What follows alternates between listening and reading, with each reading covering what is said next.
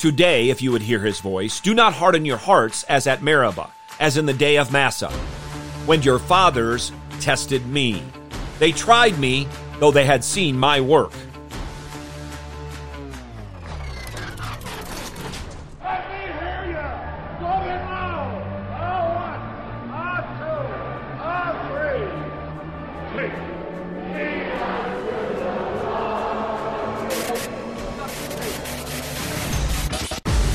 Welcome to In the Bullpen Up and Ready, a ministry of developing contenders. The call has come.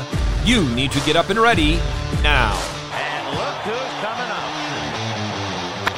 High fly ball into right field. She is gone. You'd think that after being miraculously delivered from the most powerful king in the world, after seeing him and his whole army wiped out in the Red Sea, after singing a glorious song of celebration, those people of Israel would be nothing but thankful and faithful to Yahweh.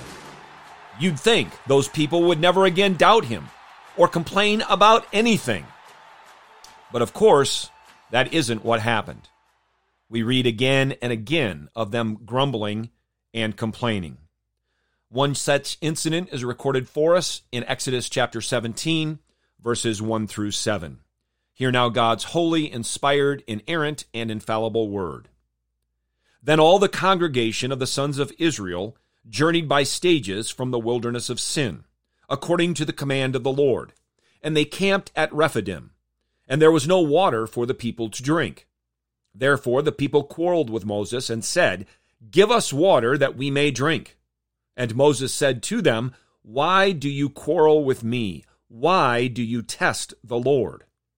But the people thirsted there for water, and they grumbled against Moses and said, Why now have you brought us up from Egypt to kill us and our children and our livestock with thirst? So Moses cried out to the Lord, saying, What shall I do to this people? A little more, and they will stone me. Then the Lord said to Moses, Pass before the people, and take with you some of the elders of Israel and take in your hand your staff with which you struck the Nile, and go.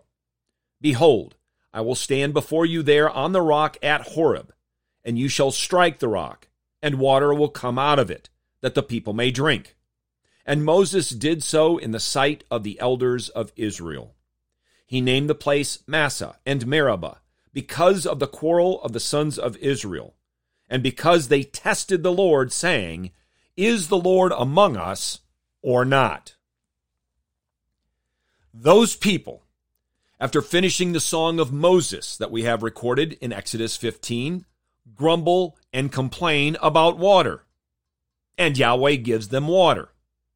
Then those people in chapter 16 grumble and complain about food. And they talked about how much they had back in Egypt. And Jehovah Jireh provides them with manna and meat to eat. Those people see how the Lord even provided twice the amount of manna on the sixth day so that they could still eat while resting on the seventh day. Those people, by now, surely would have been satisfied, surely would have been eternally grateful, right? Our text tells us otherwise. Again, they grumbled and complained. They even quarreled with Moses, the great leader given to them by Father, Son, and Holy Spirit. It got so bad that Moses cried out to God and he was fearful that those people would soon stone him. Those people put God on trial. Those people tested and contended with him. And yet, Yahweh gave them water from a rock. But those people would continue to grumble and complain. We read about it in Exodus and in Numbers in particular.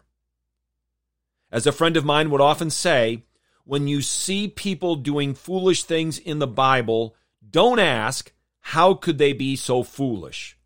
Rather, how am I even more foolish? There was no excuse for the behavior of those people in Israel as they traveled to the promised land. But we have to admit one thing at least they did so wandering in a wilderness, a literal wilderness.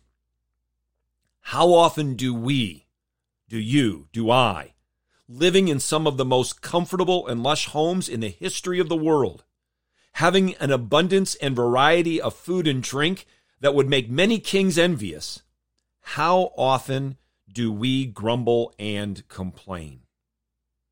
There is no excuse for anybody ever to grumble and complain to God. Then and now, such grumbling and complaining requires God's rod of judgment and requires it to strike hard. But we read in Hebrews chapter 3 that God was angry with those in the wilderness, and they did not enter into his rest. But we also read in 1 Corinthians 10 that the rock that was struck, that gave that water, was Christ. He is the one who received the rod of judgment from God, and he is our spiritual drink.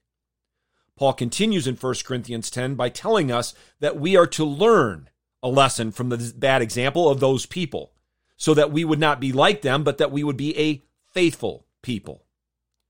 Take time to look at Psalm 95, the second half of which is dealing with this episode in Exodus 17. Notice the abrupt change of the psalm midway midway through verse 7. Then read Hebrews 3 and 4, chapters 3 and 4. After you've done all of that, do this. Get your eyes up, fixed on Jesus, the author and perfecter of faith, and be ready to deny yourself, take up your cross, and follow him.